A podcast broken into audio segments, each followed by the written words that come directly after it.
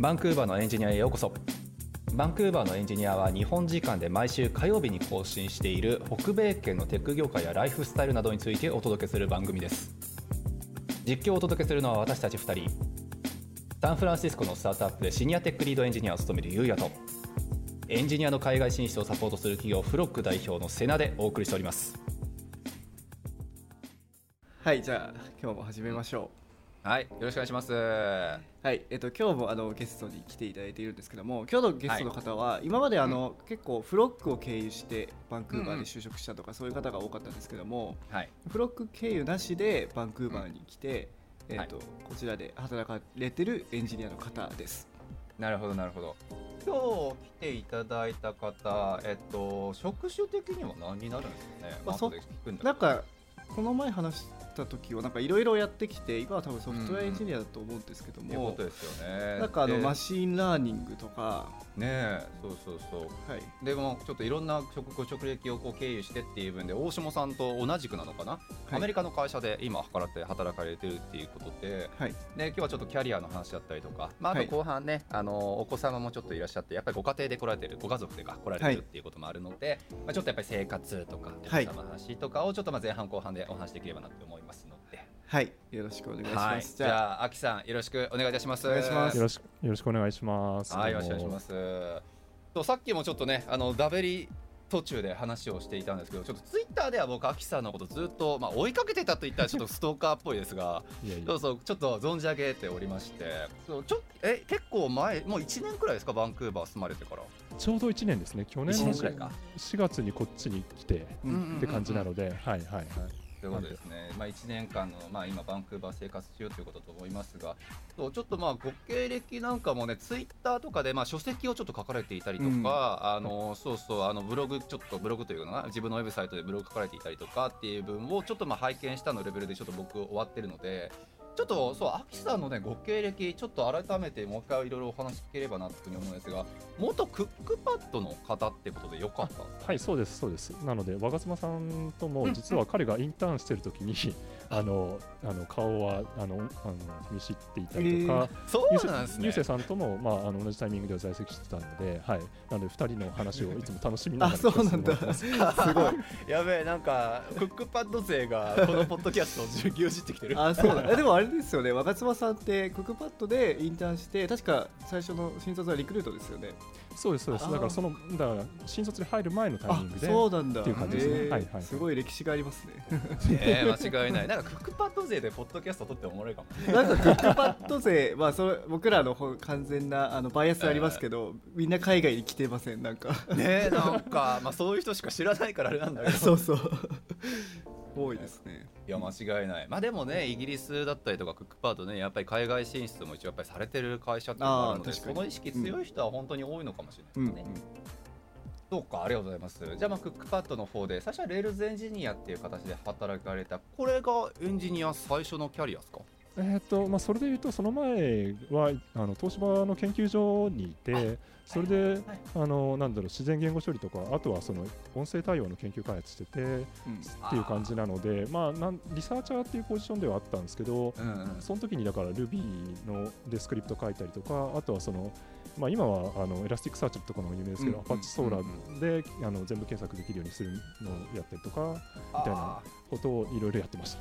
あーじゃあ大企業の研究所にいらっしゃった研究者さんってことですね最初のキャリアはそうですね、はい。うんそこからウェブ系に転職ですもんね。あそうですねね。周りなかなかいないの大島さんの周りとかいる理系の出身ですよねあなたあ理系ですけど研究者になった人いないかな確かに。うんいるかなおーわかんないな。研究者というかメーカー系に行った方って研究者なんですか、いや部門によりますね、うん、だからうんメーカーの中でも研究所に行く人はいますし、そうじゃない普通の製品開発の部門に行く人もうん。もちろんいますしって感じですね。すっごい偏見なんですけどなんか研究所研究者としてっていうので仕事されてる方って本当にキャリア的に研究者をずっと続けてるみたいなイメージあるんですけど、うん。そんなこともないですか？人によりますね。結構そのなんだろうだから本当に研究者としてはあの企業の研究所に入ったけどその後、大学とかのアカデミアにまた戻るうんうんみたいな、うんそういう人もいればそこからあの製品開発の方であの実績を残して、うんうん。まあ、そっちの方事業部門の方に行ったりとかっていう人もいますしもう本当まちまちですね。あそうなんですねそうか。まあなんかねあの製品開発とかソフトウェア実際作る会社に移るっていう部分でまあ多分給料やったりとかキャリアアップを目指すっていうイメージはちょっとか頭の中ではあるんですけど逆に研究しをずっと続けたい人って本当に研究好きなんだろうなっていう、ね、そういう僕はちょっと、まあ、目でずっと見てたのでなんか言い方あれですけど変わり者も多いんだろうなみたいな。そのイメージないだって大島さん。いやーそうですね。やっぱなんか突き詰めるのが好きな方とか多いのかなと思っててあとちょっとこれこの前ちらっとあの秋さんと話を聞いたんですけどもうん。なんか研究してるもとものが出るのがなんか多分すぐ出るわけじゃないですよね多分。とか本当に出ないものとかもあるじゃないですか多分あでそれって結構なんかすごい忍耐強くやんないといけないなと個人的には思ったんですけどそうですね。特に僕がいたのは、はまあ、東芝なんでハードウェアが強いうん。会社の研究所だったんで、そうするとなんかみんなそのハードウェアのサイクルでいろいろ開発のロードマップとかを引いたりとかして、うん。でソフトウェアは、まあ、当時はまあなんかあのあれですよね。おまけのおもちゃくらいの感じの位置づけみたいになっちゃうんで、うんうん。どうしてもやっぱりあのすごい自分が関わってたプロダクあのものも自分がいた時に出せたのが1個。でその後あの何年かしてあの後輩が引き継いでやってたのが、ようやく出せましたよみたいなのが、あのさらに23年後に聞くみたいなそういうスピード感で、うん。やっぱりそのなんか、えあの大きい企業だといろんな人の承認をうん何回も取らなきゃいけないみたいな感じで。はい。そうなんかラスボス倒したぞって週報に来たと思ったら次は裏ボスが出てきたぞっていうのをなんか 5回ぐらい繰り返すみたいな。そうそうそうそう。あれーっていう感じだったんですね。そういうことですね。いや、東芝さんもね、なんか今だいぶ大変な時期らしいっていうのをニュースでたまに結構ね、耳にするっていうのもありますが、そうか、大企業の方じゃあ研究所からのまあクックパッドに転職っていう部分で、クックパッドの方ではじゃあもう Rails エンジニアとしてもうソフトウェアをがっつり作る側に回ったっていうイメージですかね。そうですね、はい、あのやっぱり研究所で物が出ないのが、使ってもらえるものが出ないのがやっぱり苦しいなと思って、あのやっぱりお客さんに使ってもらえるものを出したいなっていうところで、クックパッド、まあ、っていうのと、あとは Ruby を自分好きだったのもあって、であの Ruby といえば、まあ、当時、クックパッドがやっぱり一番強いっていう状況もあって、それで、あのまあ、なんだろう、だからリクルーターの人と話して、まあ、い一番夢みたいなところどこですか？どこ行けたらいいですか？とか言うのを言われてあじゃあクックパッドっつってあじゃあ受けてみましょうとか言われて 煽られてそのまま。すごいな。な。んかもそううあれですね。いやもう絵に描いたようだって当時のクックパッドはそれこそねレイルズな。といったらクックパッドみたいな感じでそうでなんかオフィスとかもあれなんか白金みたいなところ。白金？あそうそう白金台になりましたね。やってなんかキラキラした感じでしたよね。オフィスの中にキッチンがあったりとか僕もありましたね。見学行きましたけど、うん、あ、そうなんですね。見学行ってたの、大島さん。僕なんか一回ね受けようとしてなんか採用の人と話したみたいなのがあって先輩に連れてってもらったみたいなのがありましたね。一回。すごい綺麗なオフィスでした、はい、いや、素晴らしい。で、そこでクックパッド何年くらいいらっしゃったんですか、ちなみに。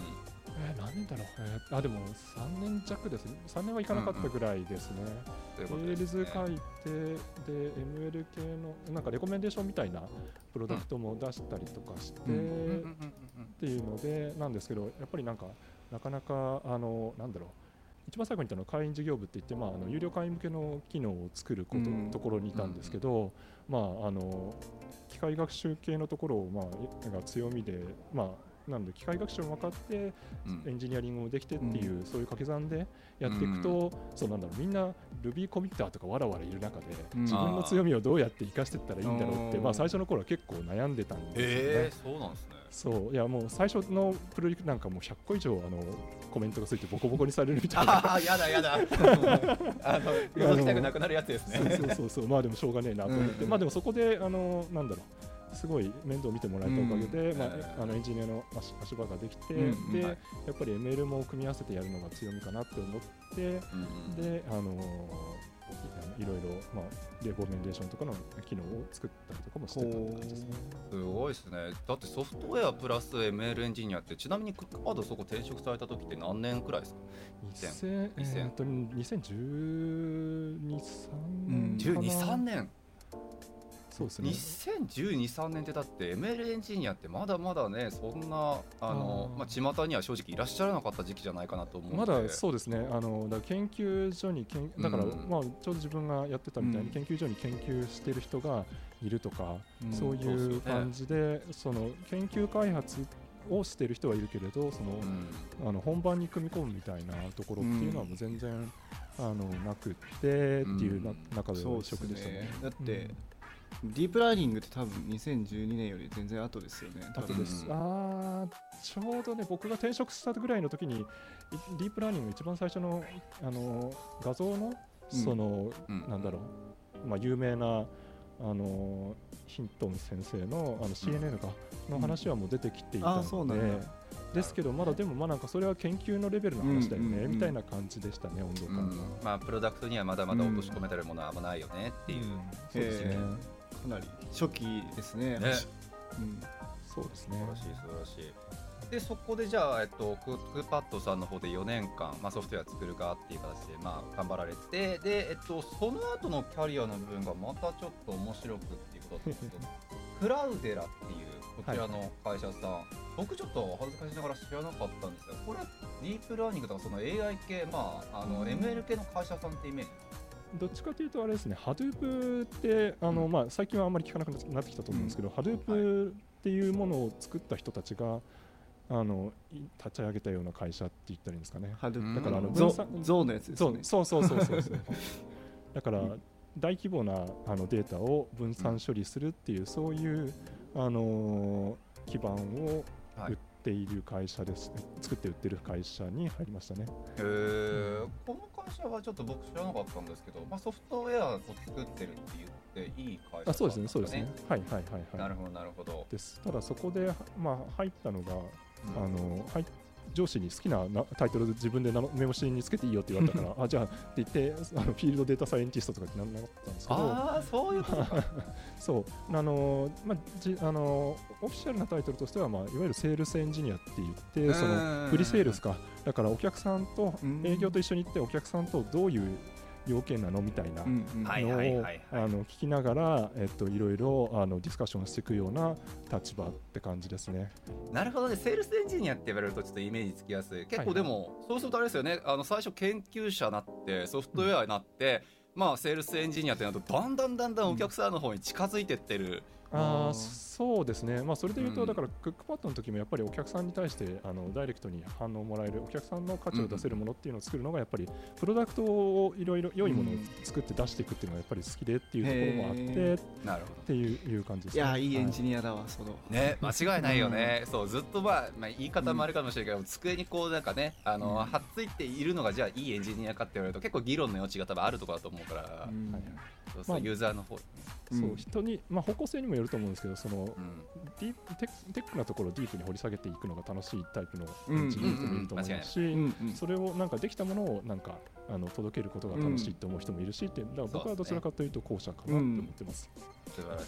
そういうことですね。じゃあそこで一旦 field data scientist、まあ、セールスエンジニアのような職種っていうことでこれこの会社さんは外資っていうですね。そうですね、アメリカのあのカリフォルニアの,、パロアルトにあの本社があっうんてっていう感じのところで、はい。はいはいはい。じゃあこっからがあのアキさんの外資人生というか、まあ、国外企業人生がスタートっていうことでそこから先は全部アメリカの会社さんっていうかね、あはい、そうですね、はい、ここがじゃあ初海外外資企業だったと思いますけどこう面接とかどういうつながりがあってこの会社行ったとか聞いてもいいですか？あもともとそれで言うと、知り合いから声をかけられられたみたいなところがあって、じなんだあの当時、今もまあありますけど、あの Niantic が作ってる Ingress ってゲームが、はいはい、はい。 Ingress 流行ったじゃないね。いや、流 Ingress を。めちゃめちゃやっていたら、Ingress のコミュニティの人になんか、あの、なんか面白い人がいるみたいな感じでちょっと話してたら受けてみないみたいなこと言えー、何それ。どういうこと？ Ingress やってたら？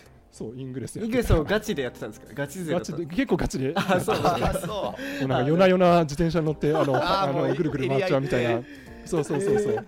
もうなんかあの今で言うところのアラート対応みたいな感じで。あね。のあ飛んできたとか思ってバッとやるみたいなのも一時期やってましたね。いいな、いや、イングレスね、流行った時、ちょうど僕もこっちいたんで。ああそうかうん、こっちで結構やってて、みんなでスカイトレイン乗って、ちょっとよそのエリア行ってって。ややりましたよね。ってた、やってた。うん。でもあれのコミュニティでようそんな仕事なんか見つかりますねっていうイメージが強いんですけど。ああなるほどね。そうなんですよ。素晴らしい。じゃあまあそれの Ingress 経由と言ったらあれ本当になんか稀有な事例だと思いますが。で、えっとまあ外資の方のその Cloudera さんの方にまああのスカウトというのかな、まあ、ヘッドハントされたみたいなじゃあん？ヘッドハントにはならないのかな？友達紹介的な感じ友達紹介か、まあそうですね。リファレファラルって感じリファラル紹介。うんうん。うんことですね。うん。で、え field data scientist、こちらの会社では、そのデータサイエンティスト、そのまあセールスエンジニア的なっていうことで、何年くらい勤められてるんですか？あまあそこも3年弱、うん。まあ3年ないぐらいないくらいですね。はいはいエンジニアの鏡みたいにこうや、ね、大体この業種、やっぱり3年ごとにこうみんな転職していくような、いやまあ本当そうですテンプレ化よね。で3年ごとにキャリアを上げていくっていうのは。そうそうそうそう。ん。確かに。絵に描いたような、本当に素晴らしい。ちょっとこれ質問なんですけど、まあ、あのクックパッドでバリバリこうレイルズとか書いたりとかしてて開発されてたと思うんですけどもでそこからこうセールスエンジニアってなんかあんまりコード書かないイメージがあるんですけどそこに対してのなんかなんかジレンマとかありました。ね。多分海外に海外のサービス作りたいとかっていう気持ちが強かったんですか？もしくは。そこで言うと、まあ、あの後でもちょろっと話そうかなと思ったんですけど、あのなんだろう、まあ、海外で働きたいなみたいなモチベーションも結構大きかったんですね。うん。でそうするとあの日本の企業ああとは、まあ、あのデータをちゃんと活用する、まあ、要するにそのなんだろうな。あのデータを価値に変えていくみたいな、えーことをしたいっていうふうに思って、まあ、クックパッドだとやっぱりメインとしてはレシピのサービスがあって、データはやっぱりそこのサブなのではい。そこを、まあ、あのど真ん中に据えてるところに行きたいっていうのとあとは、まあ、あの当時は、まあ、アメリカに行けたらなみたいなワンチャン行けたらと思ってリ ロケーションとかもできであのできたらというのもあの下心もありうん。あのっていう感じですね、まあ、あとはお客さんと話をするのも、まあ、プロダクトに近いところでいろいろやってるのと、まあ、近い共通するところあるかなと思って、うん。はい。っていうのもありましたね。なるほど。なんか今データをなんかせ正しく使いたいっていうのすごいなんかそのアキさんのなんかモットーみたいな感じですごいいいなと思いました。なんかそういうのがね。一本柱があると、うん。なんかその会社を選ぶ時とかなんかテクノロジーを選ぶ時にすごい選びやすいじゃないですか。なんかそれってやっぱりアキさんがやっぱ研究者としてそういう地盤があったからなのかなと思って。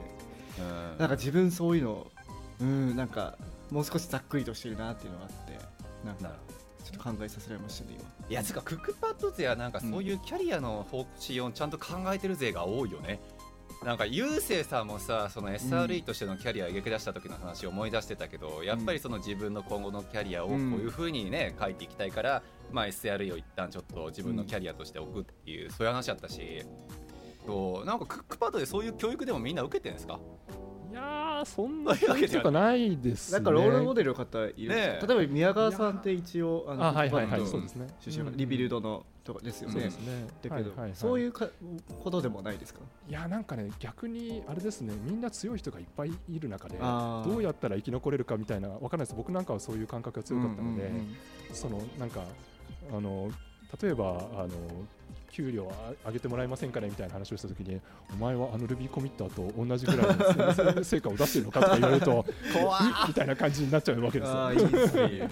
一歩間違ったら圧迫面接じゃないですか。そうしたときにまあうん。なんだろう、まあなんだろう。そこそこの同じ立場でフィールドではやっぱり戦うっていうのは難しい人がやっぱりすごい日本の中でも尖った人がいっぱいいた中でそうですね。っていうところでやっぱりみんなそうした時にまあ自分の中でバリューを出していくっていうことにはやっぱり考えてたんじゃないかなという気はしますね。すごい。うん。なんかねいやなんか最近すごい思うんですけどやっぱ同僚いい同僚がいるっていうのは本当に一番のなんかベネフィットだなって思うんですよね、会社で。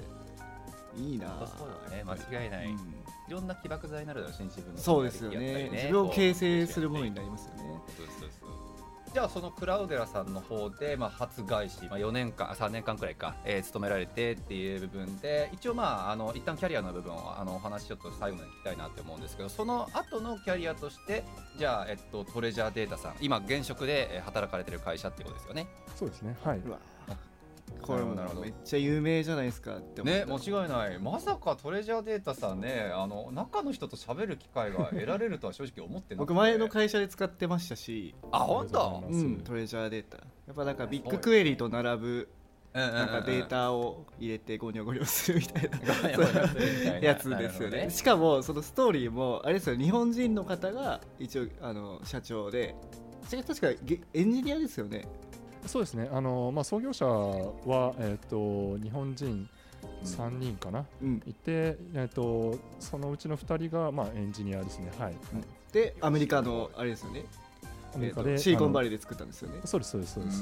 すごい。俺そう日本人の方が作った会社っていうのは全然知らなくてびっくりしたんですけどこのちなみにちょっとまあ気になったレベルですけどクラウデラさんの時にちょっと戻っちゃうんですがあのロケーションは、えっと、日本にいらっしゃったんですか？この時あ、日本ですね。なるほどなるほど日本です。はい。そうですねでトレジャーデータさんの方で採用されるよっていうふうになった時、まあ、転職活動みたいなのをされたってことですかねこれあ、そうですね。はい。はい。トレ TD の時には、そう、だから転職活動をしてて、いろいろ受けてたところ、うちに、まあ、トレジャーデータにあの拾ってもらえたって感じですね。なるほどですね。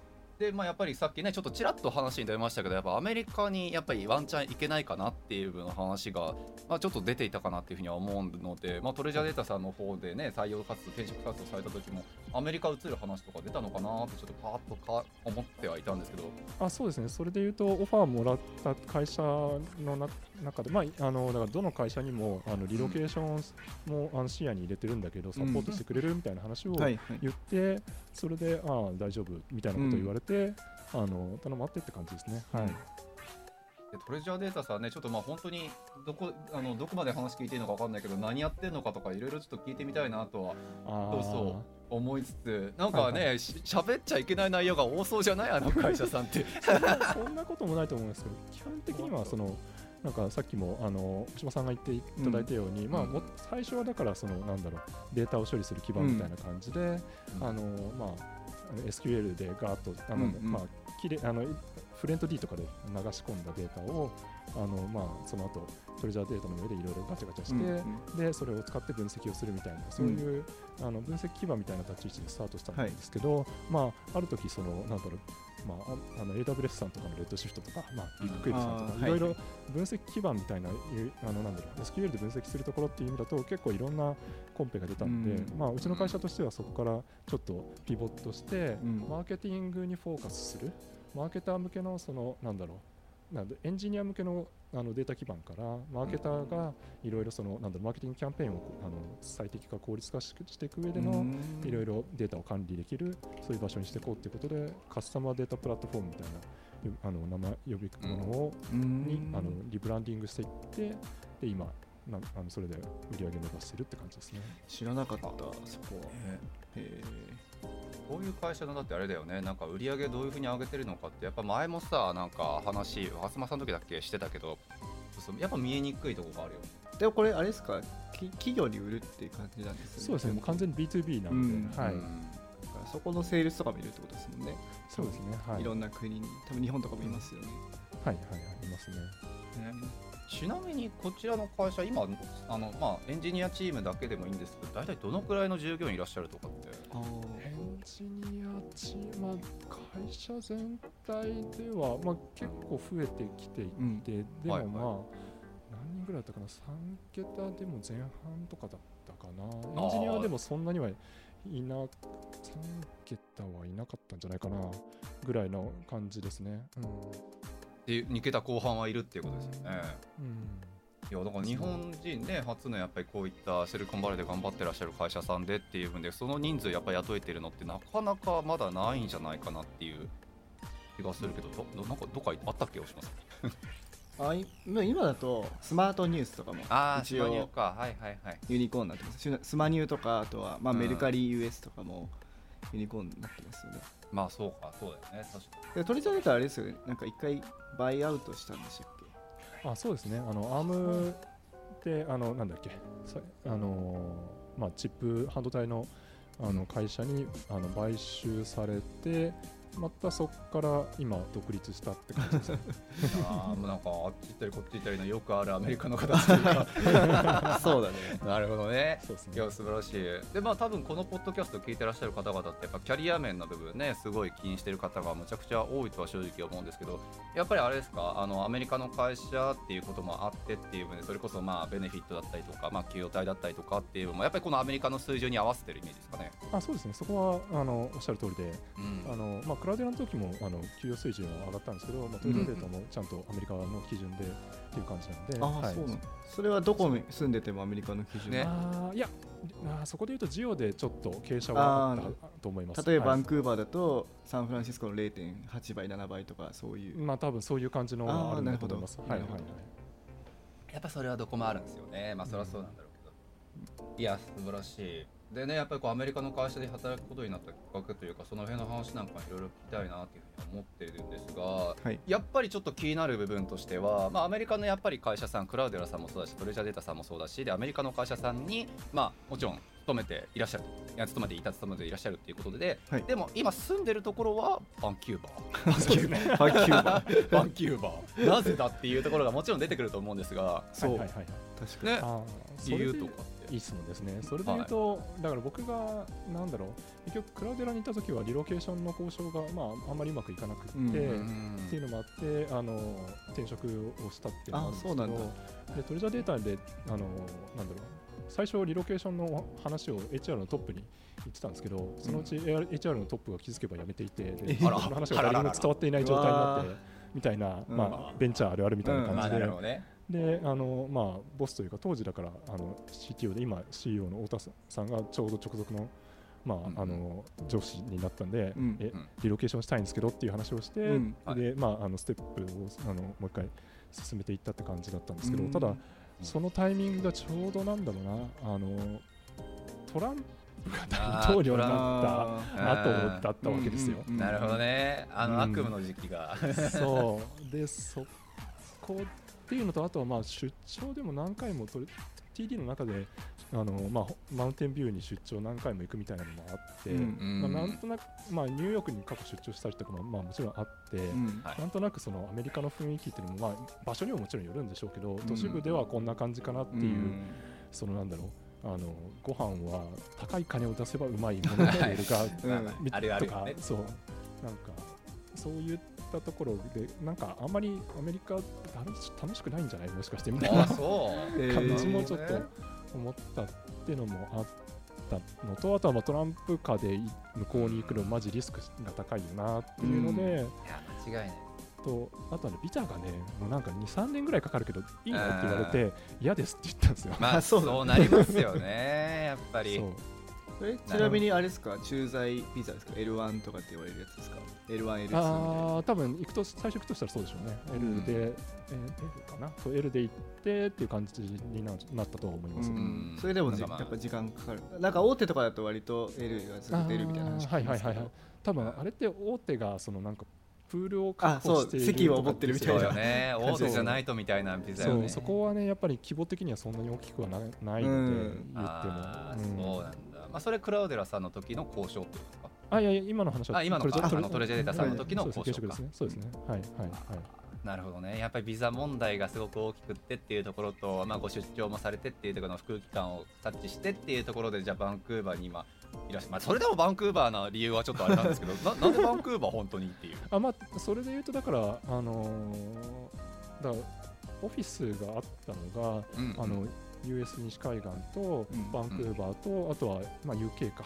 うん。っていうあ形だったんですね。UK はだからアームズに買収された時に UK のメンバーがうちに移ってっていう感じになって、その3拠点で、うんでもともとカナダにあの大学の時にあの国際会議で発表しに、まあ、モントリオールではあるんですけど、うん。はいはい。行ったことがあって、あまあなんかそうなんだ。そうモントリオール夜夜にあの飲んだくれたあの研究者のおっさんたちがあの、はい。歩いても安全だぞみたいな。かります？どういう判断基準か知らんけどっていう。なるほどね。そうそうそう。アメリカに比べてもうん。なんか安全感は高いなこれっていうのもイメージもあって、はい。っていうので、まあ、まあカナダの方がいいよねっていうのとあとは、まあ、あのインシュランス周り保険周りとかうん。医療周りも、うん。あのアメリカは札束で殴るコースなので、うん。そこちょっとか子持ちだと怖いなっていうのもあって、なるほど。とかで、なるほどまあ、ね選びましたね。了解です、まあ、ちょっとバンクーバー周りの話とかになると多分後半のネタがだいぶなくなってしまうので、まあそうね、ここではちょっとキャリア面での部分にちょっと抑えようかなと思うんですけど、まあ、結局でもあれですよね。ビザの部分とか、うん。そうそう、まあ、治安の部分とか、まあ、保険やったりとかっていう部分も含めてじゃあまあ UK とアメリカと、えっと、カナダでやったら、まあ、一カナダ行ったこともあるしっていうことでここ選んだっていう。そうですね、はい、はい。なるほどですね。やっぱ西海岸カナダは西海岸というかバンクーバーしかなかったんですか？ロケーションそうですね、はい。そうかじゃあ楽だった。今日バンクーバーにもすでにあったのがすごいですよね。すごいねやっぱり。本当に。やっぱりアメリカの会社がこうバンクーバーとかでオフィス作ってんだなっていうのを象徴してるというか。そうですね。やっぱりあのアメリカでのあのハイアリングになると、ガチでそのマウンテンビューに本社があると、ん。Google とか Facebook とかそうだよね。ガチの殴り合いが始まって、そうですよね。そもそもいないのにね。そう。いや間違いない。そうだよね、うんそうそうこの間ちょっと仕事の都合で調べてたけどそうバンあのカナダとアメリカで今エンジニアの採用もしくは、えっと、どれだけのエンジニアの人たちを採用獲得できてるかっていう部分で2016年から20年までで実はアメリカよりカナダの方が勝ってるとかっていうのが実はあって。そうそう。まあ、やっぱりビザの事情やったりとか、あのまあ、そもそものやっぱりそのた住みやすさやったりとかっていう部分の利用もいろいろあったんでしょうけどコロナ禍以降のデータが見つからなかったからコロナ前にしかならないけどあでもやっぱりそういうなんかねあ秋さんみたいな理由もあってっていう部分でカナダ選ぶ方って実は多かったのかもしれないですよでまあ、それでアメリカの会社さんで働くっていうことになり、えっとまあ、一応やっぱりこの部分のキャ、ね、あのポッドキャストを聞いてる人ってやっぱアメリカとかカナダいつか行きたいなって人が多いと思うので、まあ、カナダの部分に来られるまでのきっかけがなんとなくイメージできて、えっと、ビザ周りとかってどうだったんですか？アメリカの会社で働きつつあでもカナダにもそうかロケーションあるのかそうですそうです。あじゃあまあそんなに何の問題もないイメージですね。まあそうですよね。 entity があってっていうことなんで、うん。はいはい。そうですよね。カナダの会社で。普通のワークパーミットってことですね。そうですね。普通のワークパーミットで会社からあのまあ出してもらって、うん。ただあの申請しはのなんだろう社内のプロセス始めようとしたらあのコロナであのあ止まるみたいな。か、あと止まったんだワークパーミットも、止まった止まった。あ止まりました。そうなんだ。止まりました。いやうーん、完全に一旦止まりましたね。えー。そう。なるほどね、まあ、その時期はちょっとねきつかったかもしれないですけど、まあまあ、でも今はもうじゃあ再開もして、ね、 BC PNP、てか永住権の申請はまだ今からって感じですか、じ今やってるところですね。うんあの申請 submit はしたけどまだお返事が来ないみたいな例の状態。はいはいはいはい。はい。ゃなるほど。まあでもね、えー結構あの僕らエンジニアのビザ結構やってますけど、最近かなり動いてきてるので、はい、おそらくもうすぐじゃないかし、まあでもそうね、やっぱりアメリカじゃなくて、カナダ国内にロケーションがある人のビザはすごく楽ですね。うん。特にやっぱバンクーバーっていうところで永住権までもすぐ行けるっていうのもありますよね、間違いない間違いない。まあ多分 BCPNP でうん。テックプログラムとかそっち系で行くんだったら、もう秋さんだったら秒で出るんじゃないかな。素晴らしい。まあそうですね、じゃあビザ周りの部分に関してはそんな問題視も多分したことないじゃないかな。とて、まあいい感じのちょっと実は時間になってきてるしっていう部分で、ちょっと最後の方いくつかあの質問に移れればなと思うんですけど、はい。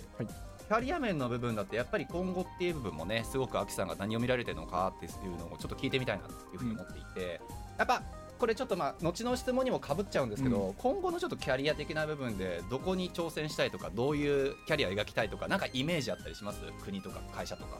いやーいい質問だなと思いながら聞いているんですけれども、はいはい。うん正直今までなんかそれっぽいことを言ってえ映ってるまあ転職のタイミングとかではいろいろ理由は考えて、まあ、方向性考えてるんですけど、割と出たとこ勝負なところもあって、うん。今のところはまだ永住権取るまでは何も考えれてないというのは正直なところですね。ただそうだよね。てかカナダてかバンクーバーエリアは、まあ、家賃が高いのを除けばすごい居心地が良くて、うん。おおなるほどね。うん。なんか食い物がうまいし、うん。あやっぱそこ重要ですよね。なんだめかんだ言って。っちゃでかい。そうアメリカ行くとまずい飯この戦いみたいなの。をなんかうん。避けるのが辛いのに、うん。こっちだとまあそんな外れそうそうないないしみたいな、なるほどね。いやー。そうそうだからまあそういう意味で言うとまあ今のところはしばらくカナダで、うんあの働けたらなみたいな風には思ってますね。なるほどですね。うん。まあじゃあとりあえずまずは永住権目指してっていう部分が一つなのかなっていうところ、はい、じゃあ、まあ、ちょっと意外だったのはねなんかアメリカ挑戦一旦目指した人たちってもうむちゃくちゃアメリカ行きたくって仕方ないみたいなイメージがものすごく強かったんですけど、まあ、そのアキさんの場合は今後のキャリアとしてアメリカっていうのを見ることは、今のところあんまないかなって感じですそうですね。結構いろんな人にアメリカ来ないのみたいなの言われるんですけど。うん。ねまあ、とかよく聞くのがなんかバンクーバーに住んでる人はちょっと経つとシアトルに行っちゃうみたいなそういう話もあるんですけど、うん、まあ、まあそうですね。家族連れてまたもう一回リロケーションするのかみたいなのもあそれはね確かに。カナダ人がね、こうアメリカに行くのとはやっぱ違いますよね。一回海越えてきてるからっていうのはありますそう、よね、そう。うん。ってのはありますね。なるほどはい了解です。でちょっとごめんなさい。最後になるのかな、あのね僕がちょっと今、まあ、あのフロックの方でちょっと相談くれている ML エンジニアの方が実はいらっしゃって、うん。その方がねちょっとまあやっぱりあの日本で ML エンジニアとして東大出た後に確か ML エンジニアとして日本でなんかいいところの会社かな？でなんか働けてっていうので今後できればアメリカとか、まあ、カナダとかっていうので目指していきたいと。で結構その ML 系のエンジニアさんがそのこっちの会社とか北米圏の会社に転職もしくは就職するときに何を一番見られるのかっていう分結構聞かれていて。そうまあやっぱりポートフォリオ的な部分とかなのかそのねやっぱり実績として何が見られるのか、うん。まああでアキさんだったら執筆歴とかもあってうんとか、で結構いろんなあの見せれるものもあったんじゃないかなとは思いつつ、まあ話聞いてる限りだとね結構リファレルも大事なのかなっていうふうに思いながらなんですがどう答えるかな。うーん。難しいな。やっぱでもあのなんだろう日本語の書籍の執筆って言うほどそんなに多分認知されない気がしていて、うん。話してもふーんぐらいな感じにしかならないんですよね。やっぱり。そうなんだ。まあそう。だからまあなんだろうリファラルいやリファラルがやっぱり一番でかいのかもなとは思いますけど、でもうん。応募した会社の中には別にリファラル何もなしであのあトレジャーデータにてあの転職するタイミングで応募したはい会社の中でも、でドイツの会社とかも普通に応募をしてリファラルとかなしで応募とかもしたりはして、まあはい。一応す進めたところもあったりはしたのでなるほなんだろうな。まあわからないです。僕の個人的なあのプリファレンスかもしれないですけどそのなんだろうな。あの ML 系のところって要するにアルゴリズム的なところが分かっているっていうはあの方向とあとはその、エンジニアリングもやれるよみたいなそのなんだろう僕みたいな二足のわらじ的な方向とっていろいろあると思思うんですけど多分前者はドクターとか持ってないときついみたいなあーやっぱそうなんだ。なりがちなんですけど、両方ともできるっていう人だとまだまだそんなに市場にはまだまだあの限られてるのかなっていうふうに思うんですうよね。ん。だから物も作れてっていうことですよね。そうですね。本番のプロダクトも作ってうん運用もしてみたいな経験がある人。っうん。ていうところはやっぱり少ないと思うんでそういうのができやったことあるよっていうのを実績持って言えると結構あの響くんじゃないのかなっていうふうにはなるほどです思いますね。うんまあでもそこも含めてのやっぱりリファレンスなんでしょうね。多分まあそのあの両方できますっていう部分が実績があったとしてそこをどうやってその企業側に伝わるのかっていうところってそうなかなか日本のこの会社でやってましたっていうだけだとねどうしてもちょっとなかなか伝わらないじ現状も正直あるのかなっていうふうに思ったので。あーあとは僕の場合はなんだろうあのーオライリーが、うんうんあのなんだろうやっていたカンファレンスシンガポールのカンファレンスで喋るみたいなのもあプラテの時にはやってましたね。ーなるほどそうですよね。結局そういうのは強いよな。それがあると英語で一応プレゼンテーションをした経験が、あの要するにあの応募して通して喋るぐらいの英語力は最低限あるよね、みたいな感じにはなるじゃないですか。うん。ね間違いない間違いない。そうカンファレンスとかでやっぱ登壇しましたってねやっぱりオライリーとかだったらもうまさにだと思いますけどやっぱりそのリファレルの一つに結局なったりしますからね。なんかゆうせいさんも確かどっうんかうん。海外のカンファレンス登壇してて iOS かなんか SWIFT かなんかのうん。でそれ動画とかも残って YouTube 残ってたね。からすごいいいですよねそういうの。いや間違いない、うん。じゃあまあちょっと登壇も一つの手段ということで、まあ、やれればの話ある。まあそうですね。あと あとはそうかな、カグルとかで実績ありますみたいな、うんうん。そういう話は、やっぱり MLK だったら全然ありだと思いますね。なるほど。素晴らしい。ありがとうございます。ちょっとあのこのままのポッドキャストを伝えます。はい。はい。じゃあとりあえず前半はどうですかね大島さん。そんなもん？そうですね。はいいや素晴らしい。むちゃくちゃためになる話がむっちゃいっぱい聞いたので、本当にありがとうございました。ありがとうございます。じゃあはい。次回。そうですね後半、後半はあれ子連れ移住についてうん。まあ生活全般じゃねやっぱり、結構バンクーバーの話いろいろ聞きたいしね、はい。どう思ってるか。はい。はい。そんな感じでじゃあやっていきましょう。また次回よろしくお願いします。よろしくお願いします。はい。はーい